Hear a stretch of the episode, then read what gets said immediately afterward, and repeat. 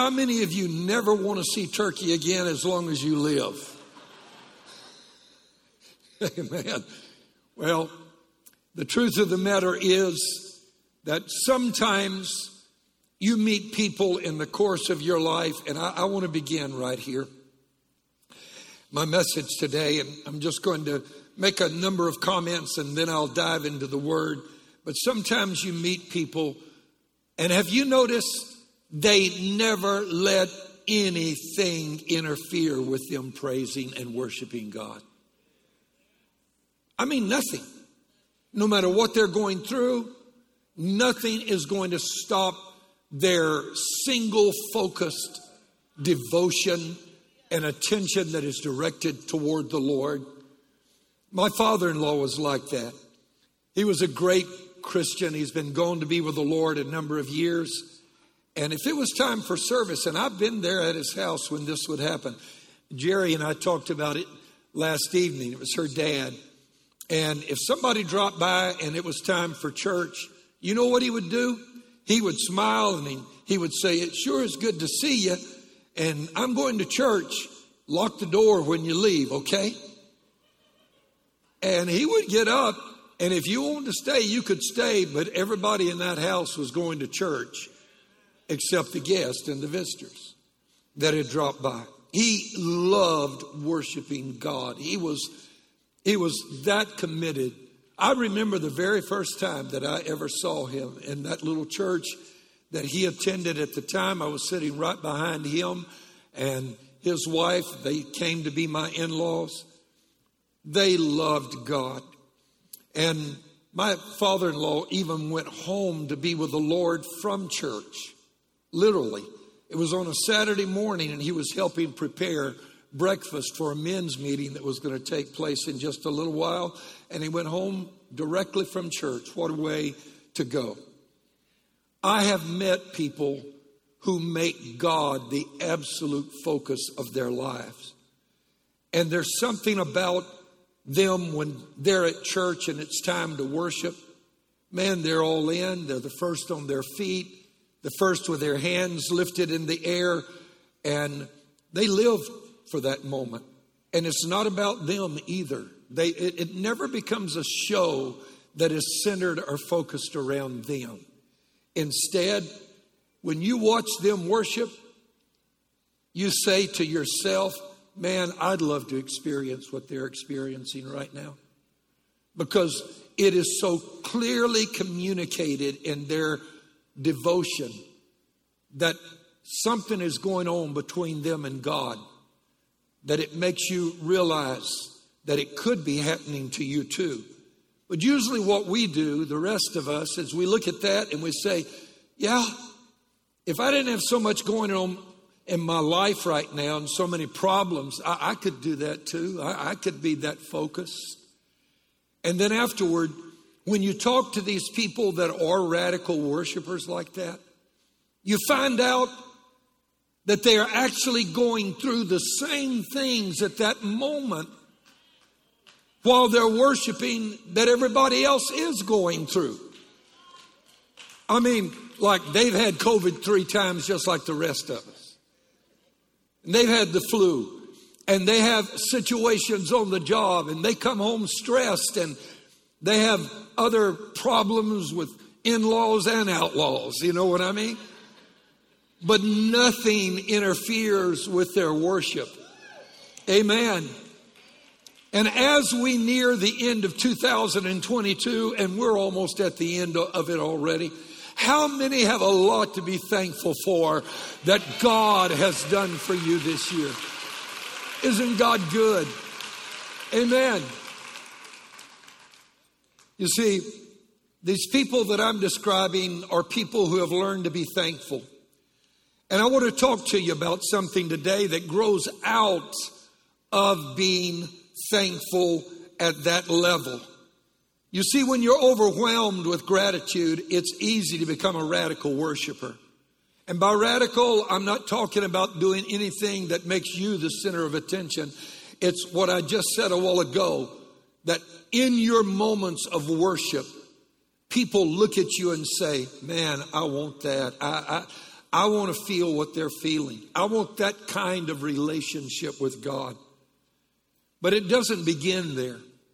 It begins because they have taught themselves to see the many good things in their lives that God has been doing for them. And that in spite of challenges.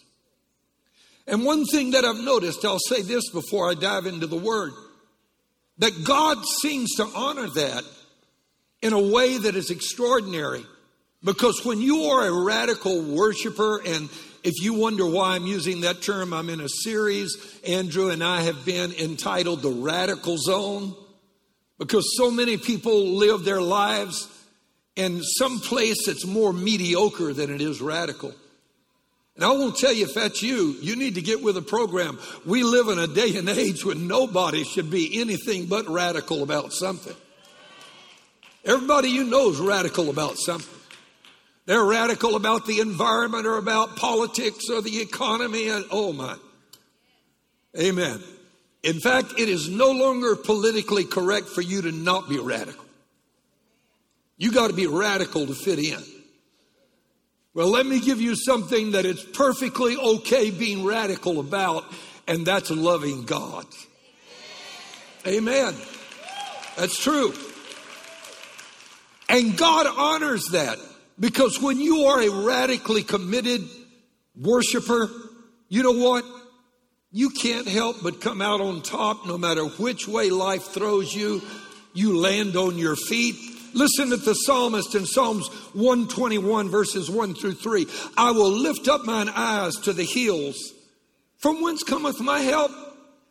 My help comes from the Lord who made heaven and earth. He will not allow your foot to be moved. He who keeps you will not slumber. When you're a radical worshiper, God makes a commitment that nothing is going to shake you.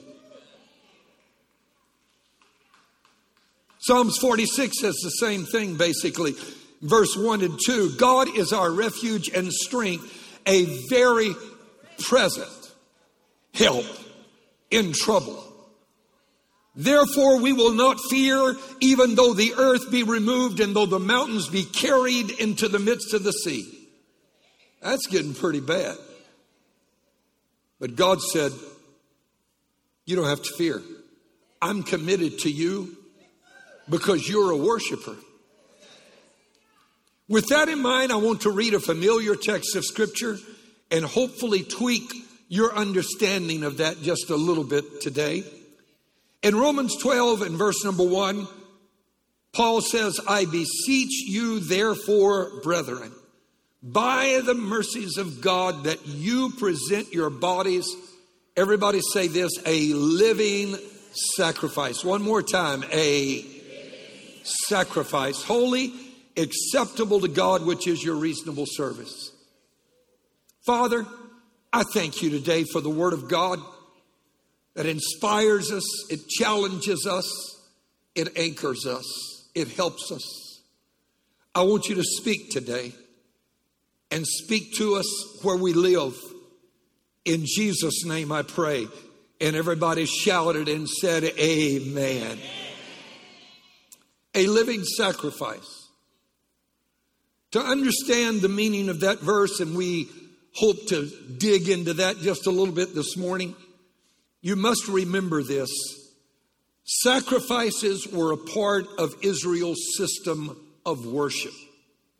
Sacrifice wasn't what we often think of, oh my God, that's such a sacrifice. It cost me so much to get here.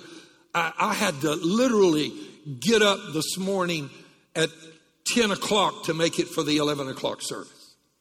That was a sacrifice. And I had to, I had to drive five minutes from my house to get here. On the belt. No, I'm talking about when you understand what a sacrifice was from the biblical perspective, it was giving God worship. There is a cause effect relationship between people being thankful, as I spoke of a while ago about my father in law and them becoming radical worshipers. Many Christians have never learned the connection between the two. And by God's grace, I want to try to explain that to you today. People who see themselves as blessed no matter their present situation love to give thanks to God. Amen. And just so that we can all be on the same page, once again, how many here today are blessed? One more time. Amen. Okay. Thankful people love to worship.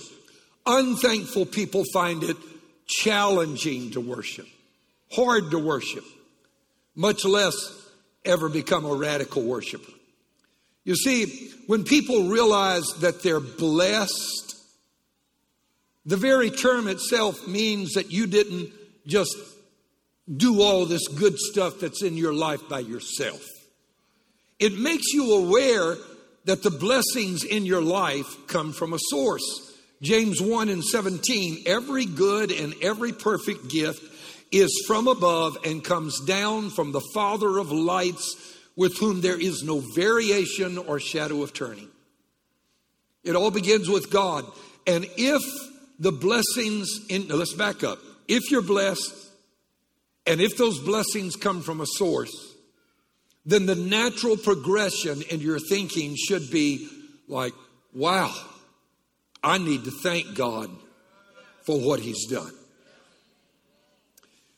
Worship doesn't even begin until you have offered God thanksgiving. Doesn't. Psalms 100 says we enter into his gates with thanksgiving. The very first step in the direction of worship is to give God thanksgiving. The Apostle Paul, let me talk about him for a moment, knew that he was blessed. And when you read in his writings, one of the things that leaps out at you is that you realize he constantly was expressing his gratitude to God for everything that God had done in his life. I'll give you a few of those verses. 1 Corinthians 15 57. Thanks be to God who gives us the victory. Or how about this one? Second Corinthians 2:14. Now thanks be to God who always leads us to triumph in Christ. Or Second Corinthians 9:15. Thanks be to God for his unspeakable gift. Or how about Ephesians 5:20? Giving thanks always for all things to God the Father in the name of our Lord Jesus Christ. Uh, that's how Paul lived his life. If you read his writings, one of the things that leaps off the pages at you is that he was overwhelmingly filled with gratitude. And what is amazing, if you don't know the story of Paul, you could be excused for thinking, well, man, he must have had a really easy life. But when you read his story, you find out that he had anything but that. Second Corinthians 11, 23 through 28. Listen to some of the things that he candidly one day talked about having going through, gone through. He spoke of being in labors more abundant, in stripes above measure, in prisons more frequently, in deaths often, faced death many times. From the Jews, five times I received 40 stripes minus one. Whew, that wasn't fun. Three times I was beaten with rods. Once I was stoned. Three times I was shipwrecked. A night and a day I've been in the deep, in perils often, in perils of waters, in perils of robbers, in perils of my own countrymen, in perils of the Gentiles, in perils in the city, in perils in the wilderness, in perils in the sea, in perils among false brethren in weariness and toil and sleeplessness often, in hunger and thirst and fastings often, in cold and nakedness. Wow. Besides the other things that comes upon me daily, my deep concern for all the churches. Like Paul, how could you be thankful when you've gone through all of this? Man, he was overwhelmed with gratitude in spite of, everybody say, in spite of all that he endured. Amen. You don't find him complaining. But can I get real honest with you and talk to us where we live? We complain because the drive through window at Whataburger takes too long. Or the line at HEB or Kroger was too long when we went to buy turkey for Thanksgiving. Amen. Paul had no time for that. He understood one of the most important principles of life that you will ever learn. And that is what you focus your attention on, you will become full of that. If you focus your attention on the pits in life, you become pitiful. but if you focus on the great things in life, you become grateful. Think about it. Amen. And Paul wasn't just thankful himself. He felt that that was such an important principle that he admonished us, that's me and you, to live our lives in radical thanksgiving as well. 1 Thessalonians 5 18 through 19. In everything give thanks. You might not be able to give God thanks for everything, but he said, in everything give thanks. For this is the will of God and Christ Jesus for you. Whoa, God, you don't know what I'm going through. And God says, Have you been shipwrecked three times? You've been stoned and left for dead? You've been beaten and received stripes on your back five times? 40 minus 1, which means 39 stripes? Have you been stoned? Have you been in fasting? Have you been adrift in the ocean? Have you been. And all of a sudden you realize we haven't been through nearly what some people have been through that maintained an attitude of gratefulness to God. Amen. Can I do something right now? Because there are people in this building today that are struggling with physical conditions. If you are here today and you have good health and life, can I have somebody just begin to shout and say, Thank you, Lord? Amen. There are folks here that have lost loved ones. If your kids are alive, can somebody just say, Thank you, God? So Paul said, in everything give thanks because that's God's will for you. And the very next verse says, do not quench the spirit. Wait a minute. Oh, that left out at me the other day. Do you mean that if I am not thanking God, that I could be tying the hands of the Holy Spirit to work in my life? You could be making the doors that God wants to open remain closed. You could be blocking your own miracle. You say, but you know, I mean, isn't it normal for me to have all these problems and focus on them? Of course, it's normal to have problems. And of course, it's the desire of this flesh to focus on the things that are going on that are negative in our lives instead of looking to God. Of course, that's what, that's what we do. That's what, that's what fallen nature does.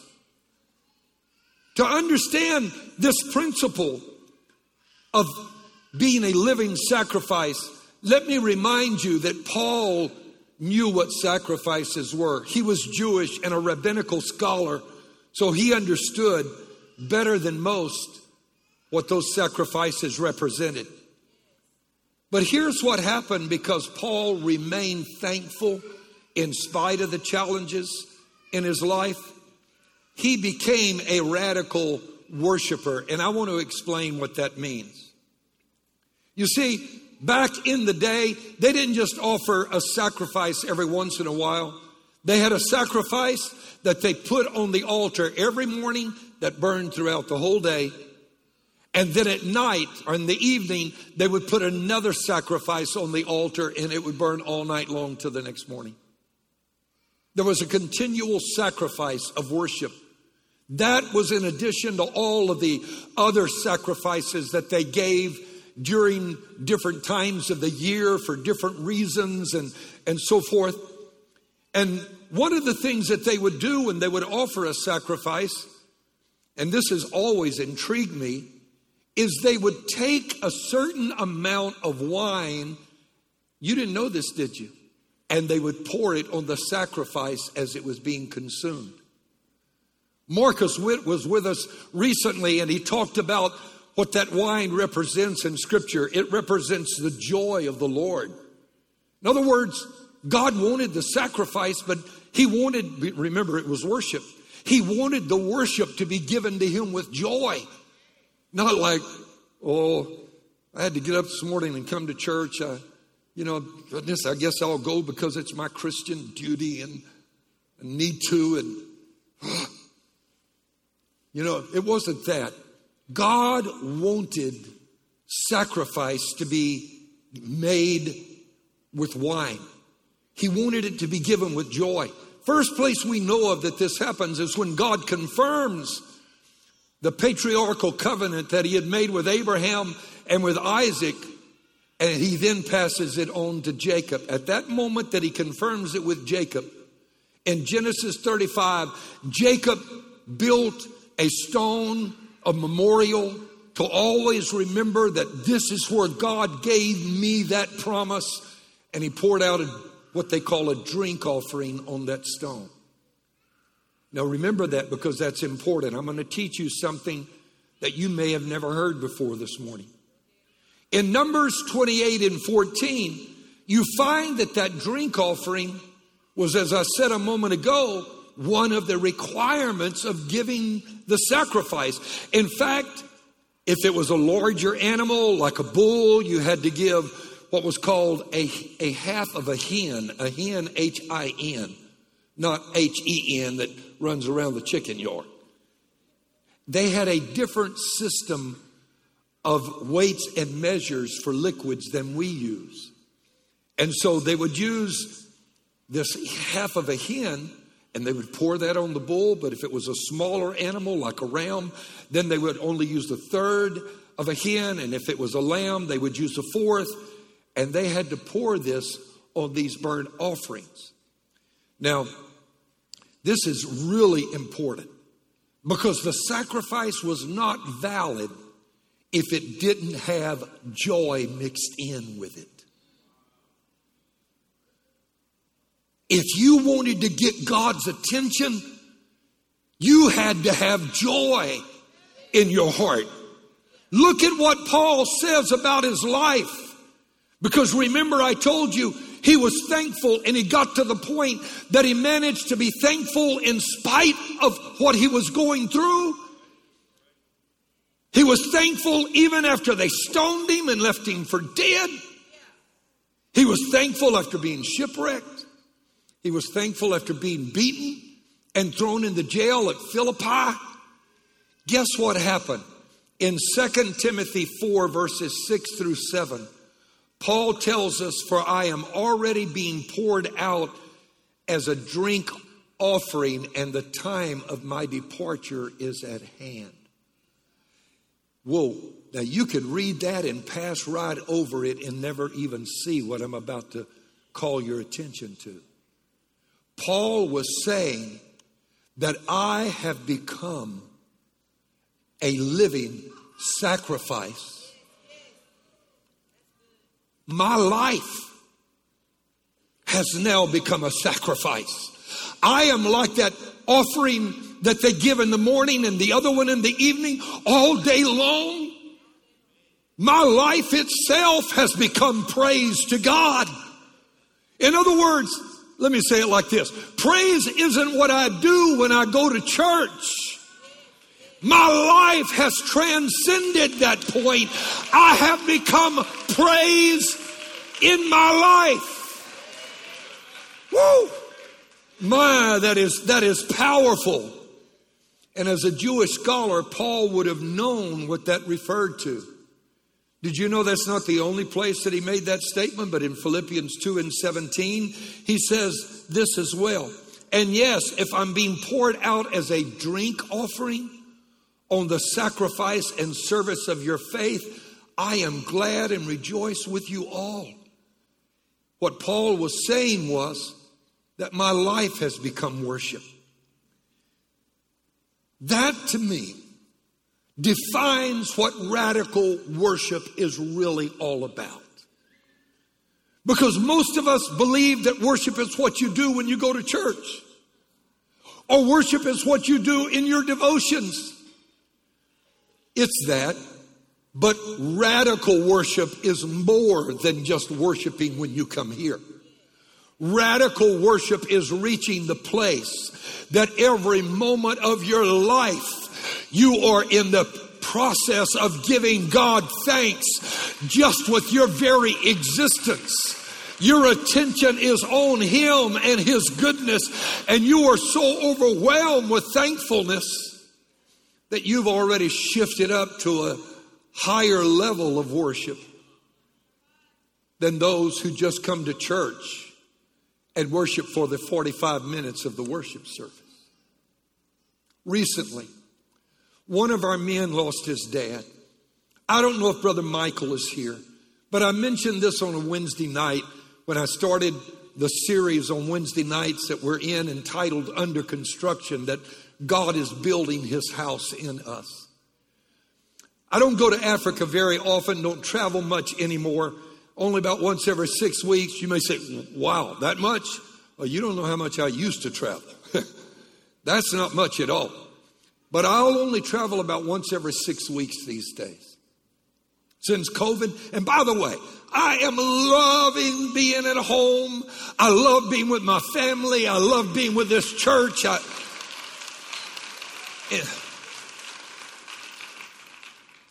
I love being here at the office. I'm here seven days a week. You say, don't you take any days off? I hadn't been to work in years. I love what I do so much.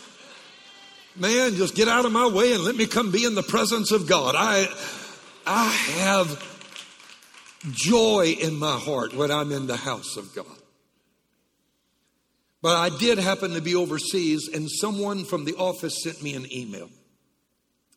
And Brother Michael, one of our long term members of the church, he and his wife, precious people, they mean so much to us. His father had passed, who had long term dementia. Michael went through that loss, and I found out about it, so I called him from Africa and we talked, and he said, You know, Pastor, he said, I'm glad that my dad's suffering is over. He said, but near toward the end, the last, I don't even know how long it was, extended period of time, he said, My dad didn't even know me, and I'm his only son. And dad didn't have a brother either. And I mentioned that for a reason. It said dad didn't recognize any of us. And he was in this convalescence home, this extended care facility. And he said, I would go visit my dad and I would say, Hey, dad, uh, Do you know who I am? And he would look at me and say, Are you my brother? And of course, it would tear Michael's heart up that his dad didn't know him and would think that he had that he was his brother when he didn't even have one. That's the advanced state of confusion that existed. Dementia and Alzheimer's had stripped away just about everything that this man knew. And he had been a child of God for many, many years, many years. And one day the nurse came in and she was singing a song, Thank God for those who practice their faith and are not afraid to worship no matter what their environment is. Because the song she was singing was a hymn. And to her surprise, Michael's dad joined in and began to sing the hymn word for word, verse for verse. I love that. And she was so surprised. And she thought maybe He's had just a moment of lucidity. And so she came back through and she sang another hymn. And to her surprise, he sang that one too, right along with her. And then she tried another one and he sang that. And from that time forward, every time she would come in, she would sing a gospel hymn. And the old man would perk up and begin to sing word for word for word the words of these beloved old hymns of praise to God. When Michael told me that, I'm going to tell you, it brought tears to my eyes. Because I thought, God, help me to reach the point that you're buried so deep in my heart that if sickness or disease strips away everything that I have, that the one thing that I refuse to let go of is that I love my Lord with all of my heart, soul, mind, and strength. Hallelujah. I may forget who you are, but I never want to forget who my Jesus is. Oh, let's take a praise break right now. Somebody, let's give God some praise in this house. Hallelujah. Hallelujah.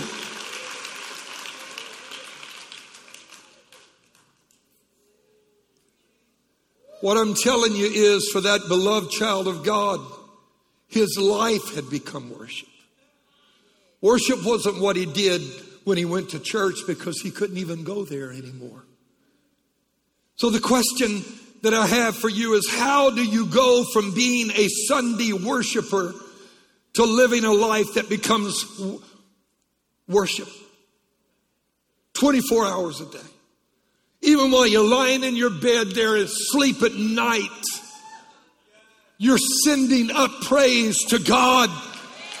No matter what you're doing on the job, God looks at you and says, Can you hear that, angels? He's worshiping me. They say, Looks like he's doing his job, working behind the desk. No, that's what you see, but what I hear, I hear the sounds of worship coming out of his heart. Amen. Or her heart. How do you do that? To become a radical worshiper, the first thing you're going to have to do is become radically thankful. And you know what that means? You might just need to change your attitude about life. Can I get real with you? We complain so much, don't we? I'm going to make a confession to you as pastor. There are some folk I never ask them how they're doing.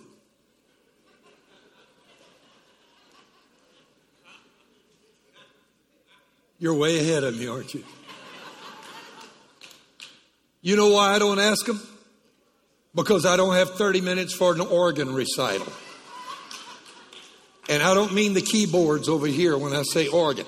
I mean heart, liver, lungs, pancreas, kidneys, bursitis, arthritis. So you know what I do when I come to those folk? I say, praise God, so good to see you. Isn't God good? And then I move on. I know some of you are thinking, next time he does that to me, I'm going to look in the mirror and say, Was he talking about me that Sunday morning? If you got to ask, that was a joke. That was a joke. That was a joke. Don't take me serious. Amen. If you're going to become a radical worshiper, you've got to be a radical giver of thanks. After all, I don't know anybody here that's been shipwrecked three times beaten 39 times with stripes on five different occasions, stoned, left for dead. I don't know anybody here that's been through that. All in all, in spite of the challenges that we have in life, how many of you can say, God has been good to me? Can somebody shout it out? God has been good to me. Oh, bless your name, Lord.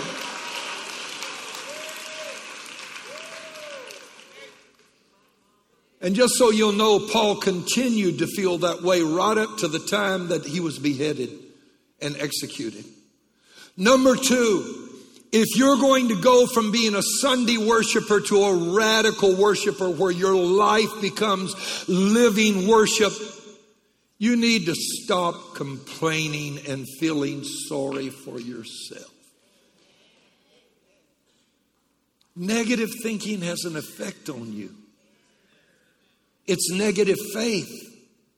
Really is. And Jesus said in Matthew 9 29 that according to your faith, it will be done.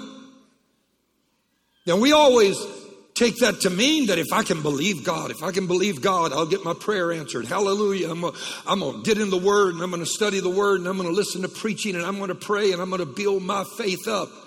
Guess what? You've got faith all the time. Your positive faith may be weak and your negative faith may be strong, but you've got faith. And the reason we get in the Word and the reason we pray and the reason we listen to preaching is to build up our positive faith and make our negative faith weak. Hello, someone? You see, negative faith works in exactly the same way as positive faith does. According to your negative faith, it will be to you. This is what Job said The thing that I feared is come upon me. When you begin to fear and live in fear and stress and you worry, all you're doing is focusing attention. Negative faith is directing life to carry you to a negative conclusion. Works exactly the same way that positive faith works. And that is why you have to stop talking negative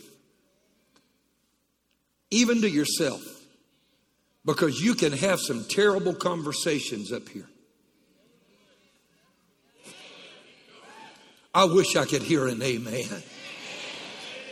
Oh, yes, you can. Hallelujah.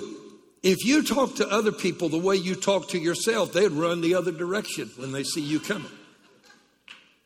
Only guess what? Self doesn't have anywhere to run.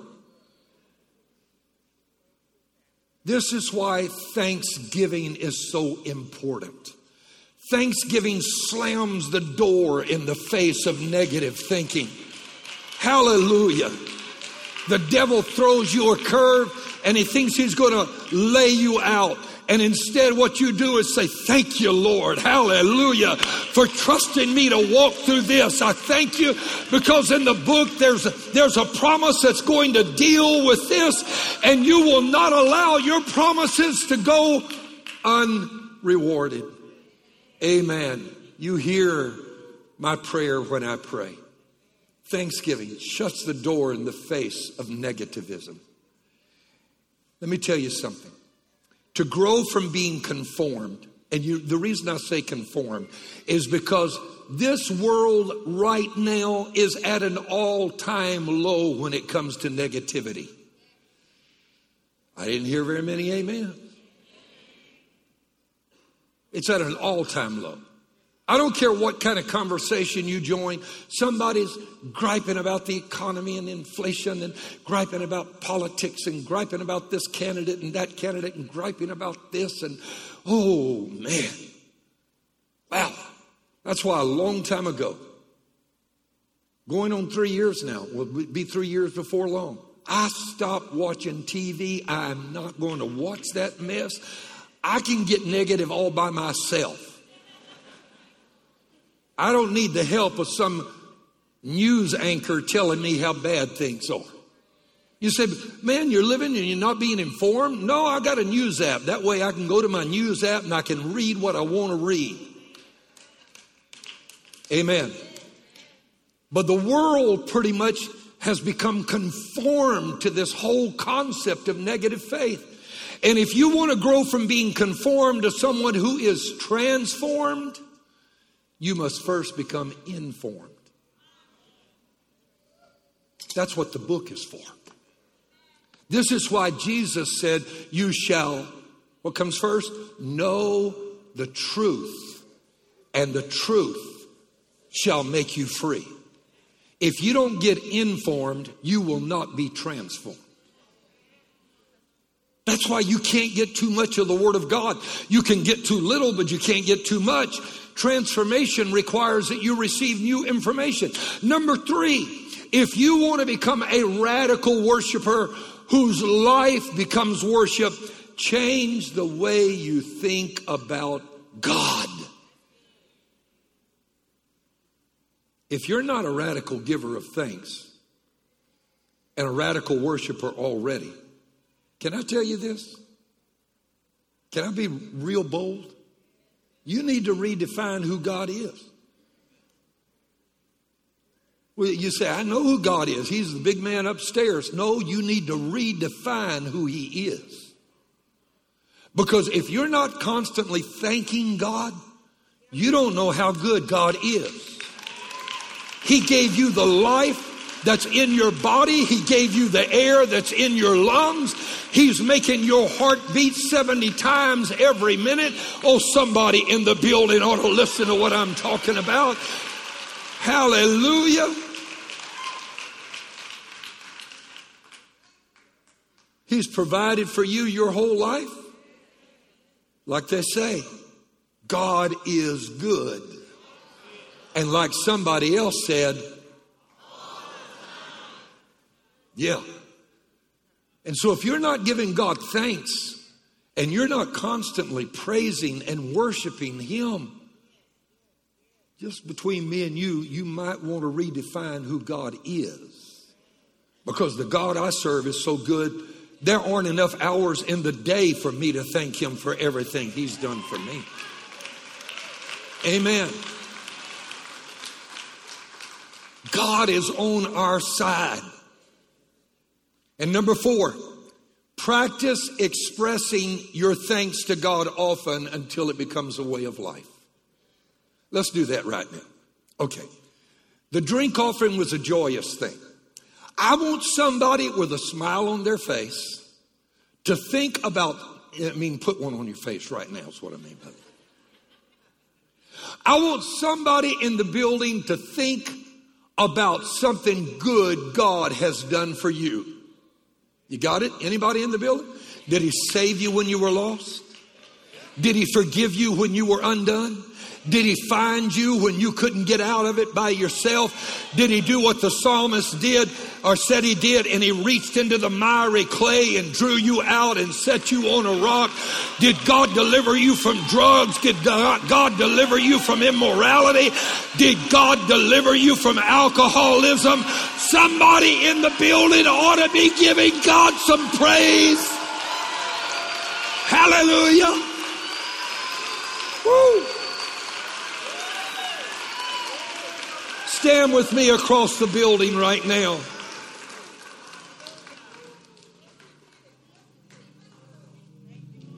Lord, I praise you. You've been good to me. You've been good to me. You've been good to me. I've survived stuff that I wasn't supposed to survive. I've made it through things that the devil looked at me and said, No way you're going to get over this. But here I am. I'm still in the house of the Lord, worshiping God Almighty. I've got joy in my soul. Hallelujah. Hallelujah.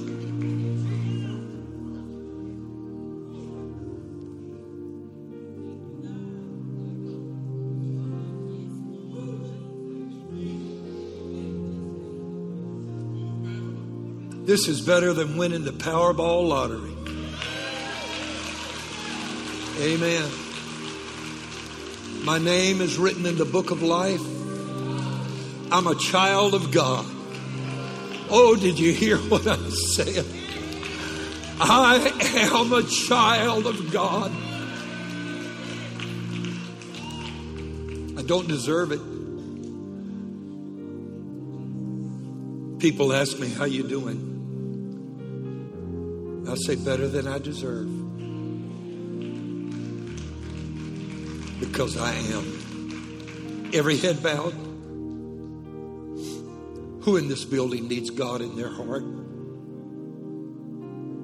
You need to turn your attention toward the one who's been so good to you.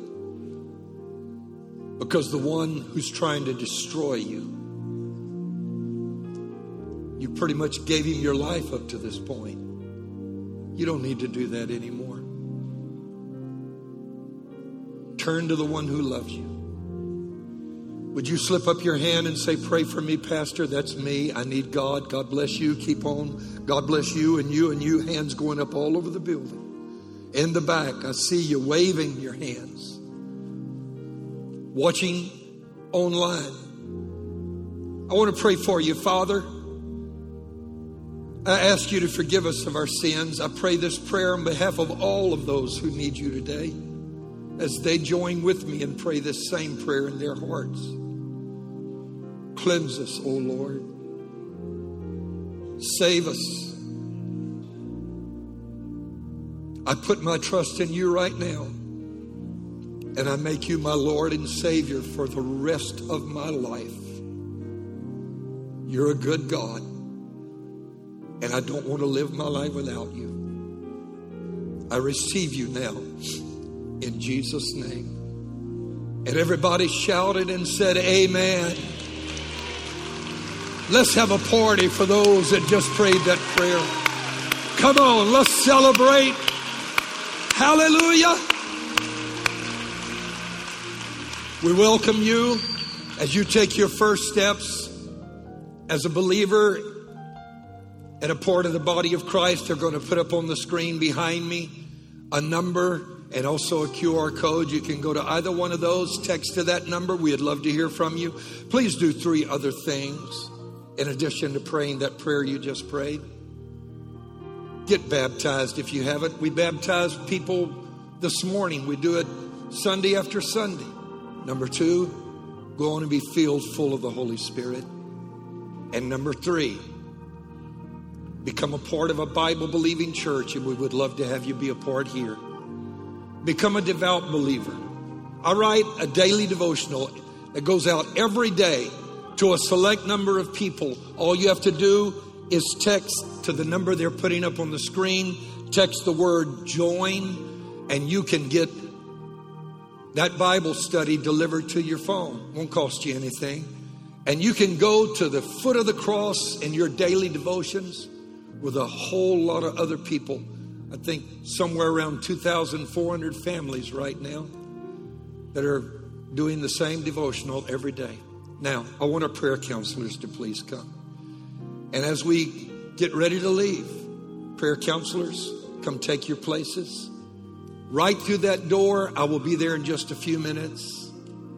I'd love to meet you if you're a first time attendee. So you'll get to know who some of the leaders and pastors or some of our staff will be there as well. You don't have to worship when you don't even know anybody at a church. Whole lot better whenever you are with people that you know. Now, you know what I'd love for us to do? Anybody in this building want to become a radical worshiper? You want your life to become worship? Only problem is you're facing some challenges right now. Come on down here. I'm going to pray for you. I'm going to pray for you. Come on down here. Those of you that need to get through this. Hallelujah. There's so many testimonies in this altar. So many testimonies. That's Paul's sister. Can I share a little bit of your testimony? This dear lady was addicted to drugs for years. About 20 years. owned drugs every day for the last two years, had been addicted for 20. God set her free.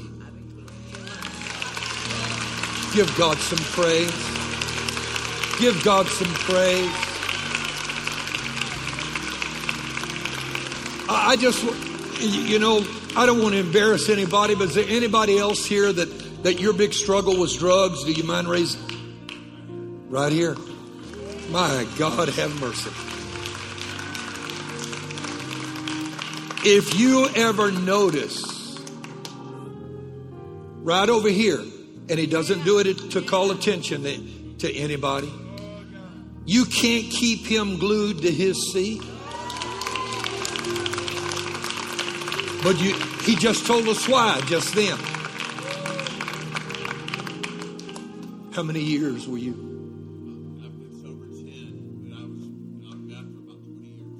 On meth for 20 years and God's. That's a word for somebody in this house. Come on, somebody, give God some praise right now.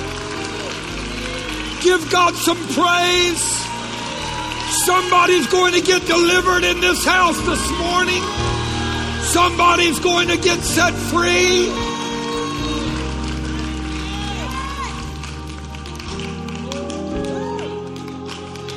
My God, I, I, know I'm taking a couple of minutes. Just give me just another 60 seconds. How many here today were delivered from alcohol? Anybody? Oh my. Give God some praise.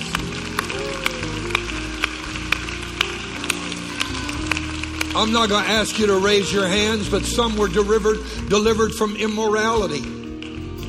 How many were healed of cancer? Could I see your hand? Lord, look at the hands that are going up in this room. My God, have mercy.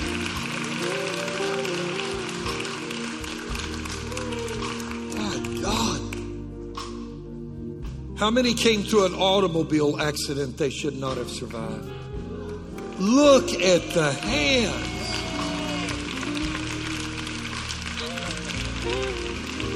Patricia, I didn't know you'd been through it. God have mercy.